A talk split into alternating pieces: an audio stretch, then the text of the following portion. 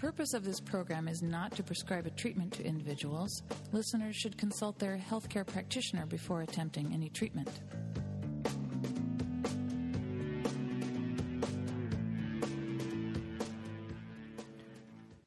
Good morning and welcome to Health Watch. I'm Doctor David Naiman, your host.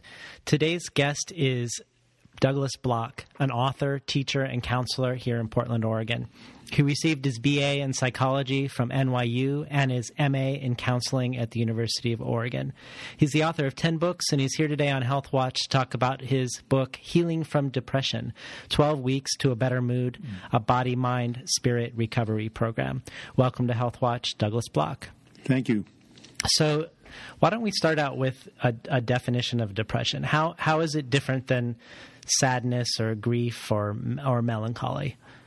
Well, everybody goes through sadness, grief, and melancholy depending on the situations of their lives. But depression is sadness, grief, or melancholy that persists over a much longer time than should be expected.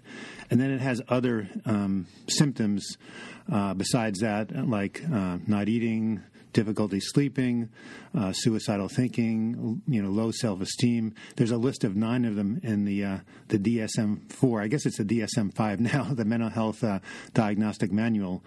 And unfortunately, you can't get a blood test or a brain biopsy to see if you're depressed. Uh, you have to go to a mental health professional, talk about your subjective experience, how you're feeling, how you're behaving, how you're thinking. And from that description, someone will be able to, to make a correct diagnosis.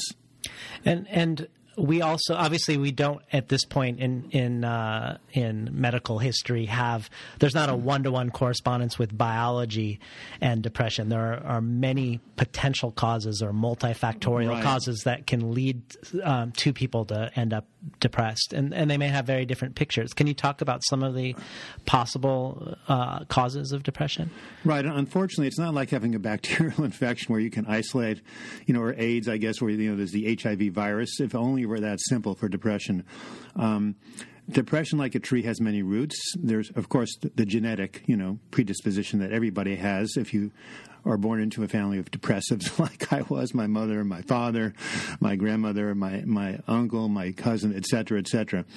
And then there is the environmental piece, especially early childhood trauma, especially uh, abuse, neglect, things like that, sexual abuse. Those are all setups. You know, Ron Kurtz, who founded Hakomi Therapy, a brilliant practitioner, once said that trauma changes the nervous system. Very profound, and especially when the trauma comes early on, it's almost like you were born with a genetic predisposition. Then, of course, there's sociological issues. You know, if you're if you're growing up in, in poverty, uh, or there's a lot of stress in your life, your environment isn't supporting you. Then, of course, there's environmental toxins. Some people, you know, like I did, I took a, a depressant, and, and it put me over the edge. Here's something that was supposed to help me, and it actually uh, put me into an agitated panic. So, uh, lack of sleep, poor nutrition. There's so many different causes. And so it, it, it would suggest that we need somebody who's going to be a sleuth, in a sense, who's going to look at the, the whole picture and, and try to ferret out what is that, or what are the multiple issues for a given person. Right. I mean, even when you identify the multiple causes, the issue is, okay, uh, what, what did what did Paul Simon say in that song? Breakdowns come and breakdowns go, you know. What do you do do about it? That's what I'd like to know. You know, that was a great song from his, his album, Graceland. I mean, okay, so we have all these causes. Okay, so I had was neglected by my mother and my, my family's, you know, crazy, and, and my girlfriend left, and I'm feeling really bad. Okay, what are we going to do about it? And that's why I wrote my book, because when I went through my fourth episode in nineteen ninety-six, which was the worst at the age of forty-seven, uh, the antidepressants and medications at the time did not work for me. I was called treatment resistant, which about twenty percent of people who have depression are. And so I couldn't use the standard medical, you know, uh, therapeutics to get better. I had to find other ways. So I turned and, and went into my background, which I'd already studied natural healing and did a lot of reading. And I came up with this, what I call this Body, Mind, Spirit Recovery Program. And what I t- tell people is if you go ahead and do enough of these practices that I recommend in my book or in my website, or you can read about elsewhere, and you put them together, eventually something's going to click and you're going to start feel, to feel better. Matter of fact, there are three pillars I want to talk about really briefly. The first is setting the intention to heal. You have to make the decision that you want to get well, even if you don't know how. The second thing you need to do is reach out for support, because people cannot heal in isolation. You need to have other people around you who are working with you. And the third thing is to use a combination of mutually supportive therapies to treat your symptoms. There is no magic bullet, as you said. Exercise, diet, nutrition, you know, cognitive therapy, having a purpose in life, spiritual practice, the things I write about in the book. You need to combine many of these things together to get a, you know, a holistic therapy that will work. And even then, you don't know when it's going to work or the timing. You just have to hang in there one day at a time, and it will work, but you just don't know when. So let's back up and and, and expand on a couple of these. So okay. w- what is the what do you mean uh, more in detail by uh, setting the intention to heal? Okay, so I was um, riding with my cycling buddies uh, in on the Springwater Corridor uh, a week ago, and we came uh, to uh, the part that went through Gresham, and there was a man who was lying on his f- face. Uh, couldn't really tell if he was injured, so we stopped, we looked, and sure enough, he was bloodied. And it turned out that, as I had suspected, he was, you know, uh, someone who suffered from alcoholism and had, you know, passed out, fallen down. We called nine one one, and the policeman came, and, oh, that's Frank, you know. So anyway, while we were waiting for the policeman to come, I said, he, he woke up and said, oh, thank you for stopping and helping me. I need, I need some Christian fellowship. And I said, well, interesting you should mention that, because uh, one of my uh, young men I'm mentoring is staying at the Union Gospel Mission, and they're a recovery program, and they have Christian fellowship, and I can give you the number. I can even basically help you get down there. And, and you know, this place, I've seen it turn around lives. It's a fantastic organization. By the way, it's, you know, right down here in downtown Portland. And And he said, yes, I need some Christian fellowship. And, and I said again what I want. He said, you know, it's, it's really not so bad what I'm going through. He did not have the intention to heal. He was not ready to change. He was not saying, I will do whatever it takes. You just tell me what to do, and I will do it. I will do whatever it takes to get better, because that is how much I thirst for recovery. Once you get to that point, whether it's addiction or depression, and you are ready, then the universe starts to attract to you all sorts of things that will help you out. So the intention to heal means the clear decision that you want to get well and are willing to make the commitment to do whatever it takes, even if you need support in doing so. And when you say one of the pillars is reaching for support, that that is a, a challenging one, I would imagine, for a lot of depressed Absolutely. people, because there's so much a tendency to want to self-isolate. Right. And there's a lot of shame. You know, one of my friends who gets suicidal every now and then says, the world would be better off without me. Well, that, of course, is an irrational thought. I mean, one of the reasons I didn't kill myself when I was suicidal in, in this episode in ninety-six, ninety-seven is because I realized the effects it would have on people, you know, adverse effects. Because I've been a survivor of suicide from other people. And so to say the world would be better off without me, you know, that's an irrational thought. So, but people have that when they're depressed. They isolate. They don't want to bother people. And if, this, of course, is completely counterproductive. So one of the things you have to fight against if you're going through a depression is uh, not to isolate, but to go ahead and uh, pick up what in A A they say is that ten thousand pound phone and call somebody, or better yet, get into treatment. Sure. And so if somebody doesn't have an obvious family member or friend to reach out to, and, and perhaps they're going to reach out to a counselor, do you have right. any, any thoughts about – there's so many different types of counseling, and some have been researched.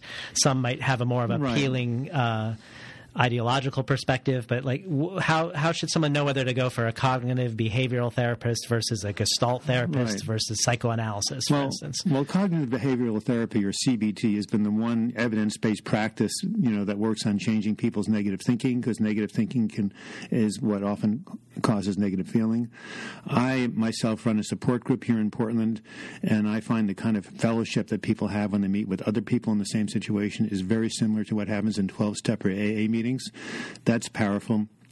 But even if you go to a Gestalt therapist, and that's not a, you know, a, an evidence-based way of, you know, dealing with depression, research shows that it's the relationship you have with the therapist or the healer more than the particular ideology that they're practicing that is, does the healing. So human contact is healing in and of itself. But I will say that C B T, by going ahead and, cha- for example, um, you know, the world would be better off without me. That's obvious a, a fallacious thought, right? So in, in cognitive behavioral therapy, they would challenge that and and replace it with a more realistic thought like, you know, there are people who care about me, you know. Uh, it would be a bummer if, you know, I took my own life, and maybe that's not a good idea. So C B T is the one that most psychologists or therapists will use, but I think just being connected with a healer who has compassion and can really uh, connect with you is, is going to make the difference. In case you just tuned in, you're listening to Health Watch, and we're talking today with Douglas Bloch about his book, Healing from Depression, a Body, Mind, and Spirit Recovery Program. If you'd like to join the conversation, the number is five oh three, two three one, eight one eight seven. Well, let's talk about some of the physical self-care. As, as much as it might not seem in the moment like doing some of these physical activities could actually improve your mood, there's actually a lot of good research and, and certainly uh, a lot of uh benefit from doing uh, some of these seemingly mundane physical activities. Right. In the nineteen, in nineteen ninety-seven, just when I was coming out of this episode, I turned on N P R radio, and there was um, uh, a program on uh, hosted by Frank Gifford, who was a famous football player from the fifties, on uh, exercise and depression. And they took these people down at the Southwest Washington Medical Center, where, by the way, uh, Cooper, I think, yeah, Doctor Cooper, who did the, the aerobics revolution, same place. And they put these people, uh, these subjects, on a treadmill, sixteen minutes a day. Uh, it, I think it was three miles an hour at like a four percent grade. Not very much considering what I've been up to lately, you know, climbing Rocky Butte on my bicycle, right? But sixteen minutes a day for six weeks. And then they did a before and after survey.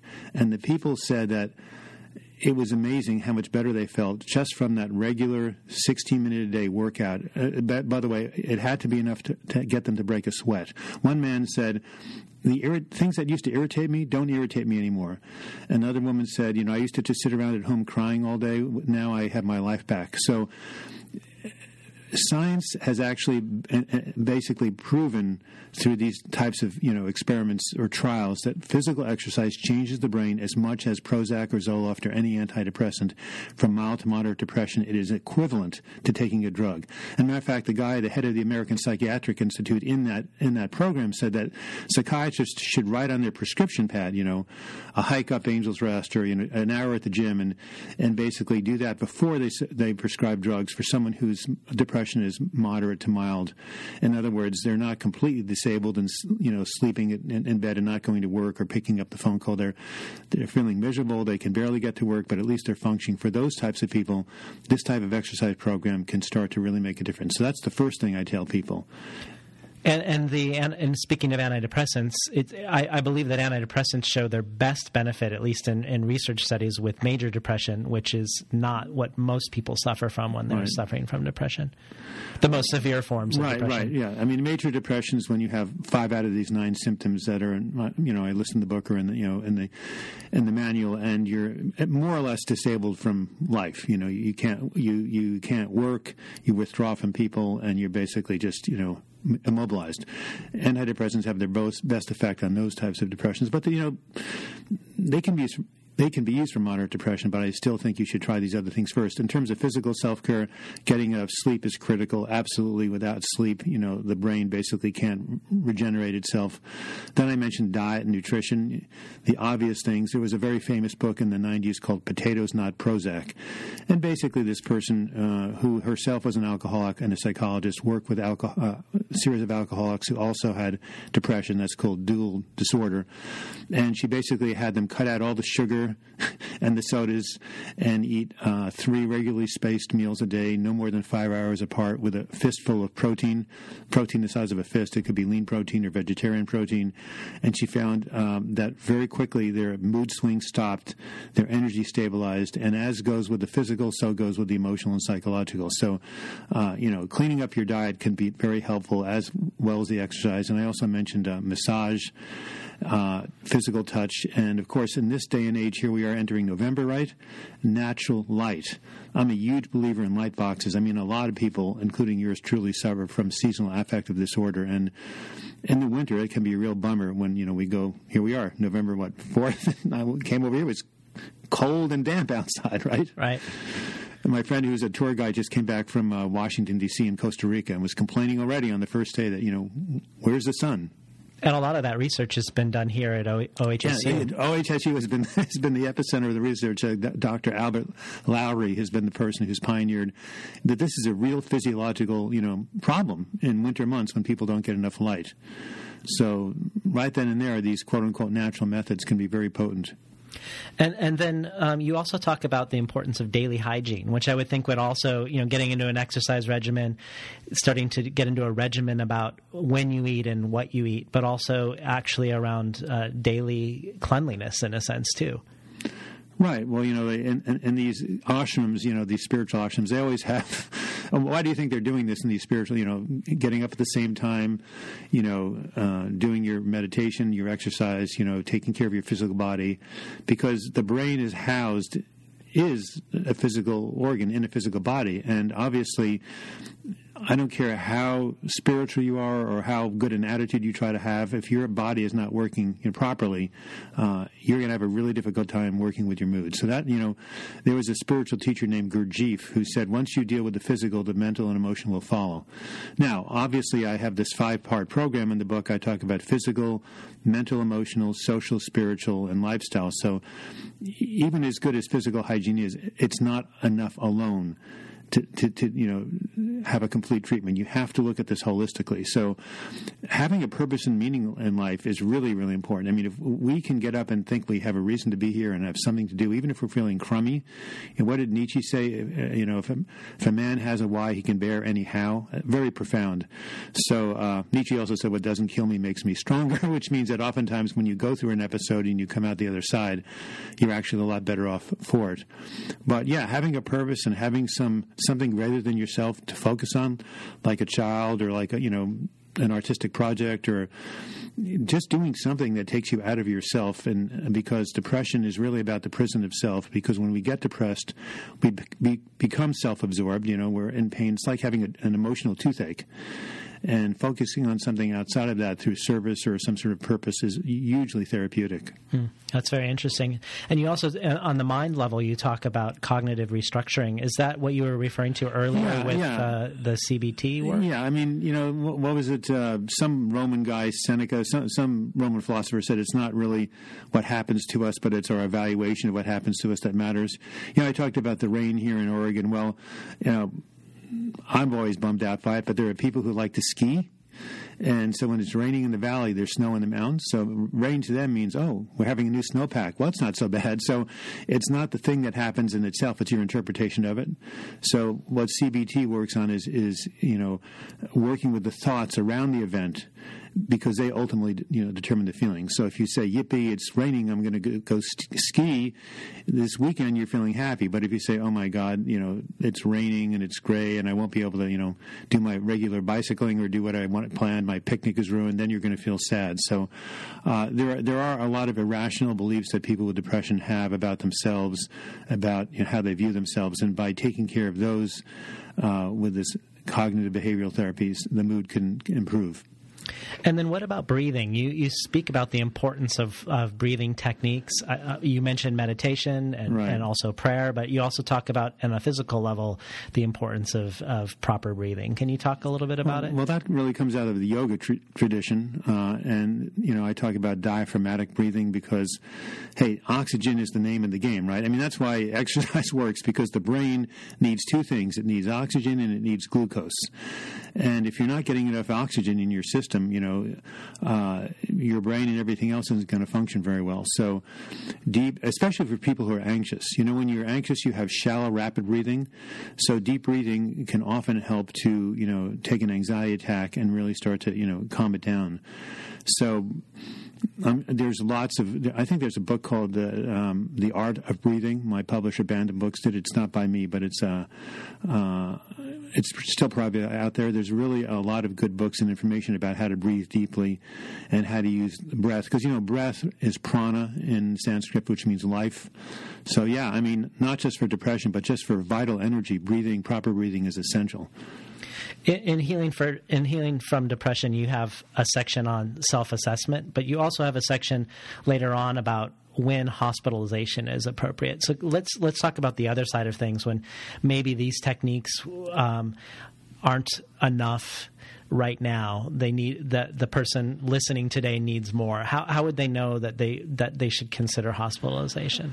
Well, if a person is really, um, you know, severely depressed, first of all, they should be in treatment, and their psychiatrist or their psychologist should be doing that assessment with them.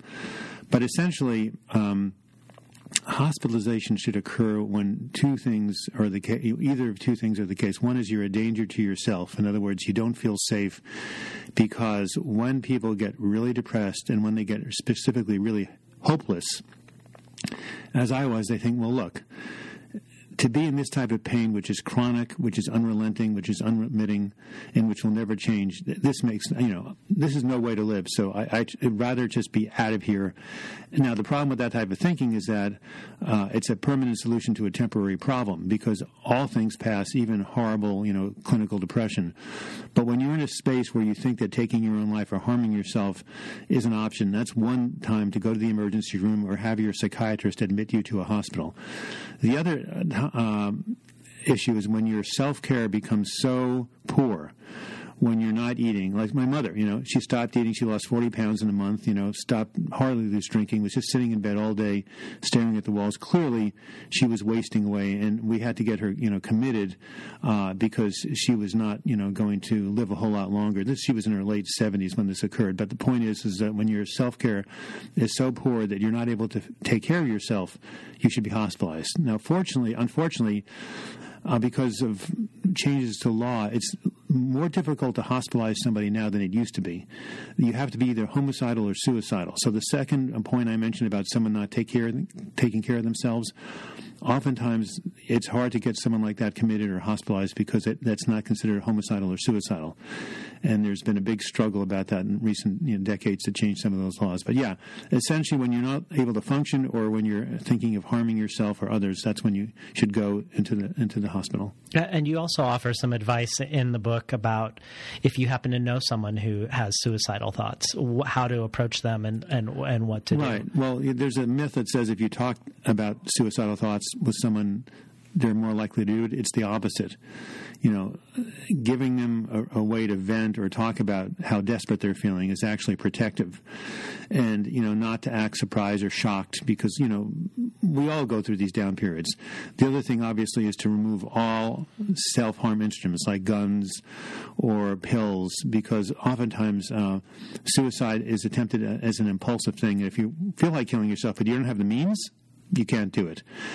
And then, of course, if you really suspect that they're really in danger, then call up the emergency room and take them down yourself. Uh, but essentially stay in touch and monitor that person who's suicidal because it's the isolation, it's the, you know, it's it's the withdrawal that, that makes the thoughts and feelings worse. So you just basically have to be on twenty-four hour alert. But talk about them, talk about the feelings with them, assure them that it will get better, make sure they're, they're seeing a competent health professional, uh, remove uh, all potential, you know, self um, weapons or anything else that could harm them, and also get them to the emergency room if necessary. And, and Douglas, you have a section in the book on natural medicines as possible alternatives or even complementary to psychiatric medications. Right. And I know that's not the focus of your practice as a counselor, but are there any that come to mind that you've you've well, seen you with know, your you, patients? You, you've read about these things like five H T P, which is a, you know a precursor.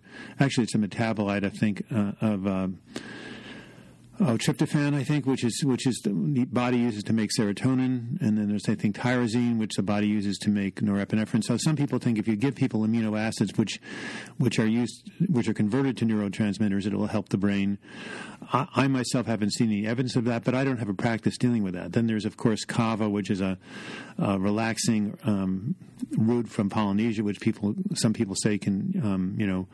Uh, treat anxiety. On, on the website, I have a page called Natural Alternatives to Prozac, where I did, listed all my research. This was like twelve years ago when I wrote the book.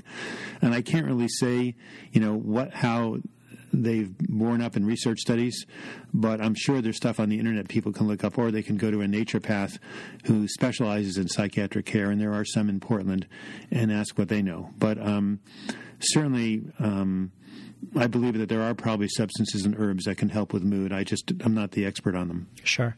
And you mentioned your website, so why don't you share with our listeners what your your website is and, and what they can find there? Right. So the website is w w w dot healing from depression dot com. There's a couple of free newsletters on mood that I offer that you can sign up for, and all the information in my book, Healing from Depression, is on the website for free. You can also order the book through the website or Amazon. And also on uh, this Friday night, what is it, November eighth, from seven to eight thirty at New Renaissance Bookstore in uh, Northwest Portland, I'm going to be uh, giving a ninety-minute presentation on my body, mind, Spirit Recovery Program from seven to eight thirty, and the number there is two two four, four nine two nine. That's New Renaissance Bookshop, which I'm sure many cable listeners are familiar with. It's an excellent uh, uh, metaphysical bookstore in Northwest Portland, and that, that talk will be happening from seven to eight thirty this uh, Friday, November eighth. And do you want to share any final thoughts for any listeners out there today Absolutely. Who might be struggling with mood? Yeah. The most important thing to know about depression is that it's treatable.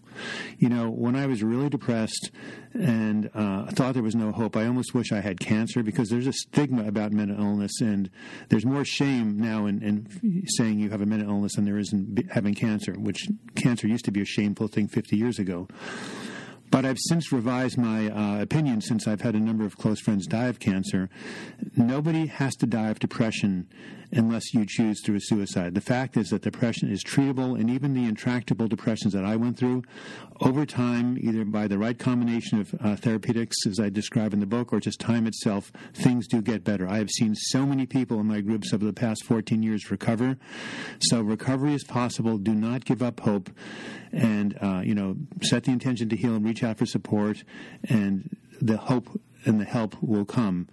As they say in A A, don't give up five minutes before the miracle. So hang in there and do what you need to do, and, and you will feel better sooner or later. Thanks for being on Health Watch today, Douglas. Thank you very much. So we're talking today with Douglas Bloch, the author of Healing from Depression, a Body, Mind, and Spirit Recovery Program. You've been listening to Health Watch. I'm Doctor David Naiman, your host. Stay tuned for the rest of the Monday Morning Radio Zine.